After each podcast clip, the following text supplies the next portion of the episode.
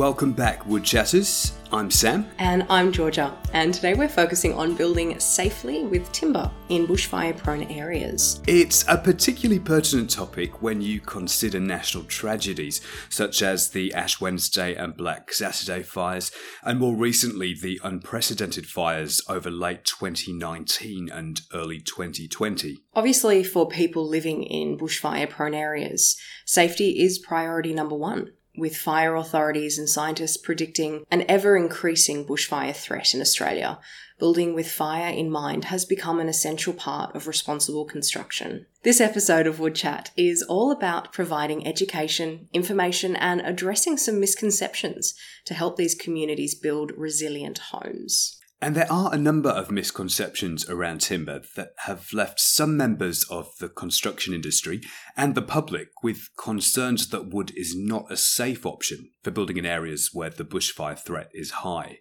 However, this is not actually the case. Today, we'll be discussing what's possible with timber and construction in these areas and what's not. Plus, our guests will share some of the work Forest and Wood Products Australia does to educate and support communities, as well as building and design professionals on these matters. First up, we spoke to Boris Iskra, National Codes and Standards Manager at Forest and Wood Products Australia, to find out more.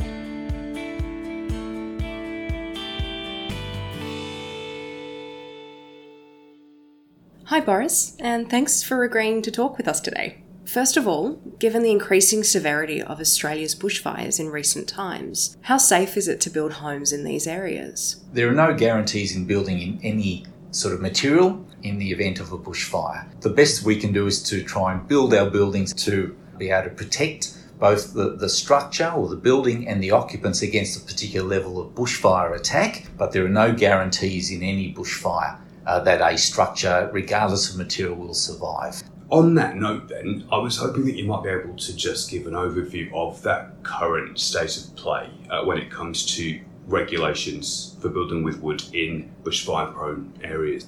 Yeah, uh, in, when designing a building in a bushfire area, we have an Australian standard, AS 3959, which yep. is construction of buildings in bushfire prone areas. That covers all materials. Uh, that standard is called up under our National Construction Code as a deemed to comply document.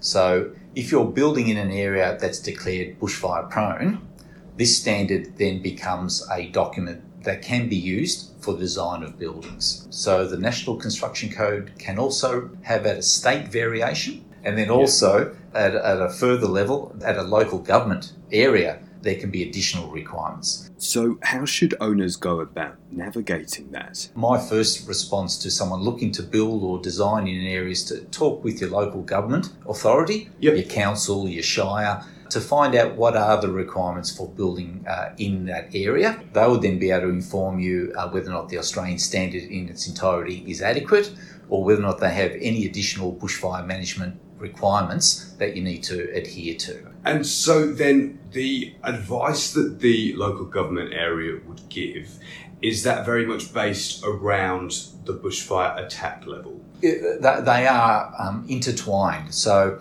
the, the, Australian standard AS3959 is a document uh, that actually enables you to determine what your bushfire attack level is. Right.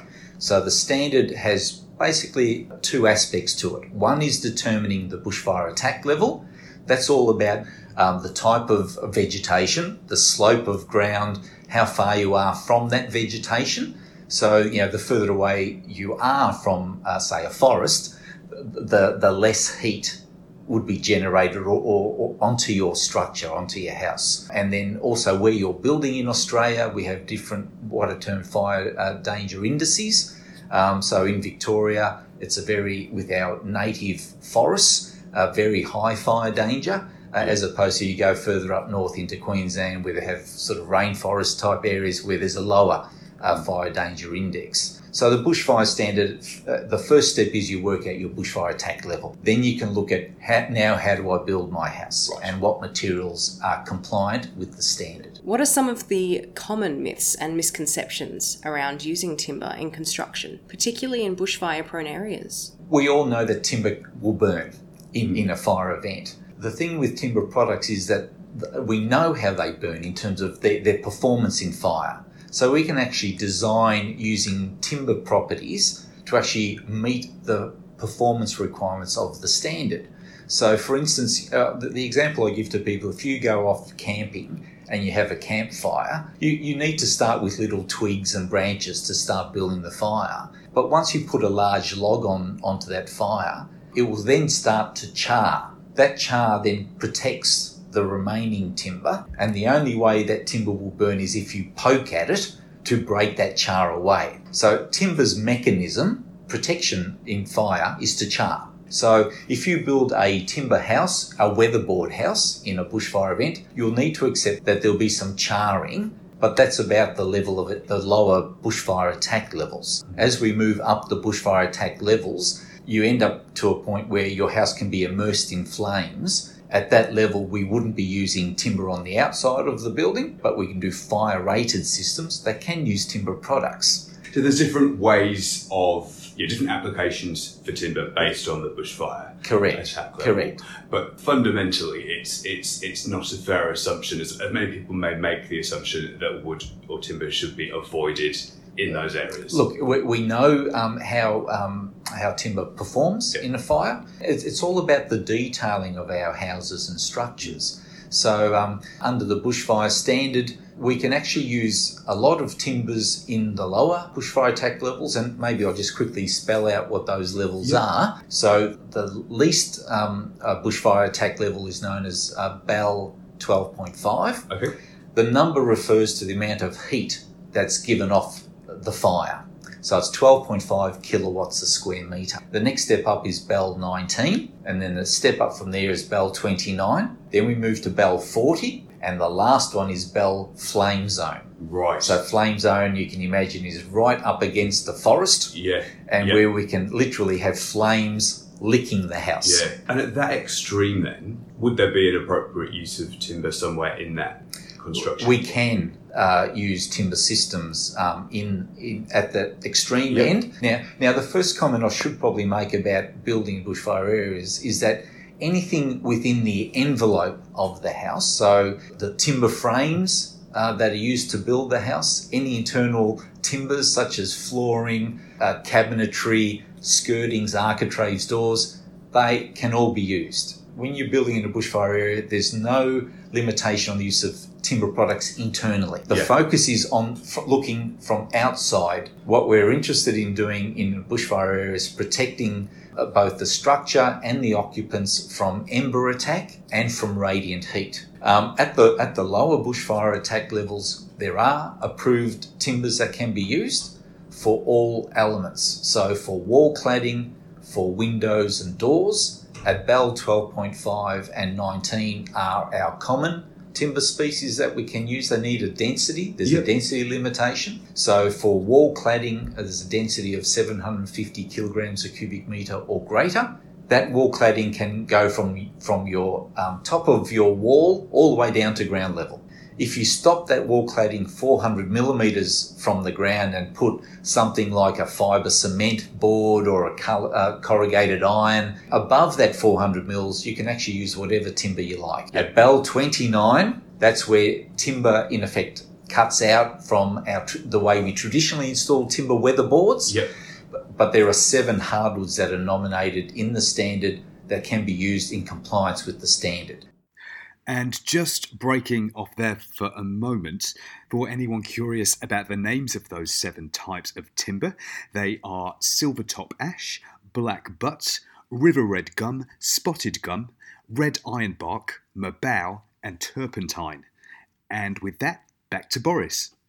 So those seven um, can be used at BAL 29, but also can be used at, at the lower BAL levels. Yeah. When we go above the BAL 29 level, from a timber perspective, it's then a tested system. For a flame zone, the wall needs to meet what's termed a fire resistance level. That fire resistance level means that that wall needs to withstand fire for half an hour under a furnace test. Perfect. So the, the, it, it's all in kind of how it's used and what it's used in conjunction with. Correct. How is Forest and Wood Products Australia working with the construction industry and consumers to educate them on how timber can be appropriately used to build in bushfire prone areas? Look, um, Forest and Wood Products um, Australia has a, a, program referred to as Wood Solutions. Wood Solutions is a, is a program that uh, that develops up information for the market and for specifiers and designers. So, as part of that program, we go out and talk to key design groups, but also through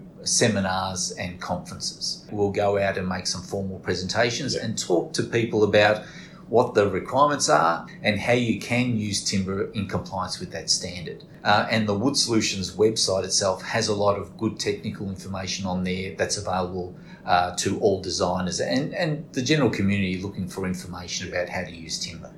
And there is a, a, a, calculator even online, is that right? Where you can actually do the sort of investigations yes. by area? Yes. Look, um, so a, a, calculator was developed as a means to provide people information about uh, what the bushfire attack level is for where they where they're proposing to build. Yep. The reason that came about were people were, were um, a bit confused about what the bushfire attack levels were in the early days. Um, so this calculator was developed in accordance with the standards. And what the calculator enables you to do is to look at where you're going to build. Has various inputs on the calculator. So I'll say you know, where in Australia you're building, yep. and, and, then it will uh, assign or allocate the appropriate fire danger index. Then it'll ask you the type of vegetation, the slope of ground, uh, the distance your property is to that vegetation, and um, it will then give you the opportunity to obviously calculate what the a BAL um, is. Yeah. Um, to me, the beauty of the calculator is it not only tells you the BAL for that design, but also tell you how far away from the vegetation you need to be to adjust that BAL. Oh, okay. So if you're in a this is probably more for people in uh, regional uh, yeah. areas where yeah. they've got an ability to move the house a bit. So the calculator might say, okay, uh, you're, you're 10 metres from the forest, so therefore your flame zone if you move that building uh, to 20 metres away, you'll drop to BAL 40. So you can actually look and say, okay, if I can move it this way or that way, you know, on my property, yeah, I can yeah. modify that BAL. We do have a technical design guide uh, for uh, building with timber in bushfire prone areas. Yep. So that's our technical design guide number four. And that provides, goes through all the different BALs and all the um, timber solutions for the various BALs. It's also freely available, so there's no cost uh, for that guide directly through the woodsolutions.com.au website. How has the education been received by the community and the industry? And have you seen it being applied? Yes, I have. And um, uh, recently I gave a presentation at a bushfire conference in the Blue Mountains. And um, I had a couple of people come up to me afterwards. And there's a, a one that stands out was an architect. Uh, came up to me saying, I, I really appreciated your presentation because I wasn't sure that I'd be able to use timber products uh, on my uh, house. Yep. And you've really given me some some great information. So I, that, that, that's what I find yeah. very valuable yeah. in hearing back from people um, listening to the discussion to give people the ability to actually build where they want to live. They want yeah. to live in natural environments, which can be hazardous in Australia. Our forests need fire to regenerate. Our forests will always burn, our native forests. It is part of the natural environment. There's clearly a lot being done in this area by FWPA to provide educational resources. We also wanted to speak to an architect who builds in bushfire prone areas to get some insights into what concerns they tend to hear from clients and how they respond. I called Nigel Bell of Eco Design Architects and Consultants to have a chat.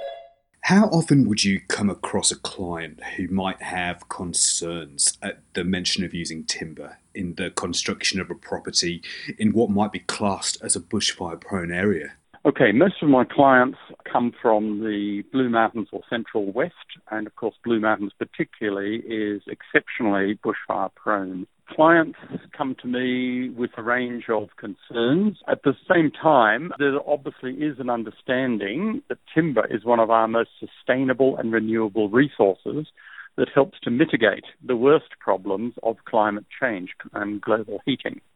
So it's it's a mixed bag. People yeah. want an interesting house. They often want timber as well as natural light and ventilation and a range of things, but most of my projects are bushfire prone to varying degrees.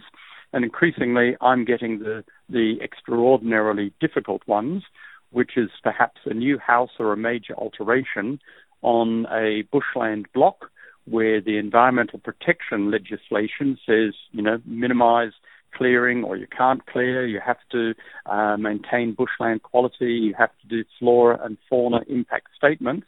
That is contradicted by the much more black and white regulations of bushfire uh, resistant construction. So the challenges that you face aren't always from the clients, but often from the regulations that you have to work around in the design process. Yes. The key matter is there is a real contradiction between the bushfire requirements, where obviously defendable space around a building is seen as fundamental, and the further away the natural vegetation is, the lower your bushfire risk. Now, the trouble is that in the mountains, particularly, most residential blocks aren't large, and you can't get a big asset protection zone, a big separation between bush and the house. Many projects get caught in regulations, and usually the client has no idea. They've bought a house, and only when they come to someone like me do they realize that all the bushland they love, the trees overhanging the house, that is exactly what the bushfire regulations do not permit. Do you think that wood being a safe and viable option in certain circumstances in a bushfire prone area comes as a surprise to some people? Yes, to some degree, because most people have little or no concept of how readily timber can be used or not used in a bushfire situation. Yeah. The far too simplistic norm is, you know, timber will burn, therefore not good enough that is a very naive position because, as I said earlier, timber is one of the most sustainable, renewable, and best resources we have that locks up carbon, gives off oxygen, unlike almost any other building material. So we should be using timbers to the fullest extent reasonable and possible and financial. Do you have a sales pitch, as it were, to win people around and change perceptions around building with wood in these sorts of areas? Well, I'd be pointing out that timbers, hardwoods, and softwoods have been regulated for many years. We know what their fire performance is. Even in the back of the Australian Standard 3959, the bushfire construction one, there are two different tables. One talks about bushfire resistant species, of which there is just seven. And then there is a list of 40 or 50 other timbers that can be used, Australian hardwoods, up to BAL 29 without any reservation at all. For many years, the timber industry has been looking at ways of impregnating hardwoods and softwoods anyway to make it further fire retardant than the, the bare timber would be. And once you've presented people with the facts, are they then quite easily won around? Well, yes, certainly. I would always be advocating a full timber frame. I would be advocating the use of selective timber internally but when it comes to the outside, yes, that's the most the harder sell. Mm. And people, once they've actually heard the argument, I usually put the standard in front of them and point out these different tables as we talk through which timber would be the most suitable for their particular BAL rating and their lifestyle. This really is such an interesting and important area. It's topical today and likely to remain so indefinitely. I suppose, like many others, I'd always assumed building with wood in areas where there's a bushfire threat would be a big no no. For sure. It's an easy assumption to make, which is why this work is so important and could really benefit not only the forest industry, but also homeowners looking to either build or rebuild in bushfire impacted areas. Despite the somber nature of the topic, we hope you found today's episode useful and that you'll join us next time for more Wood Chat.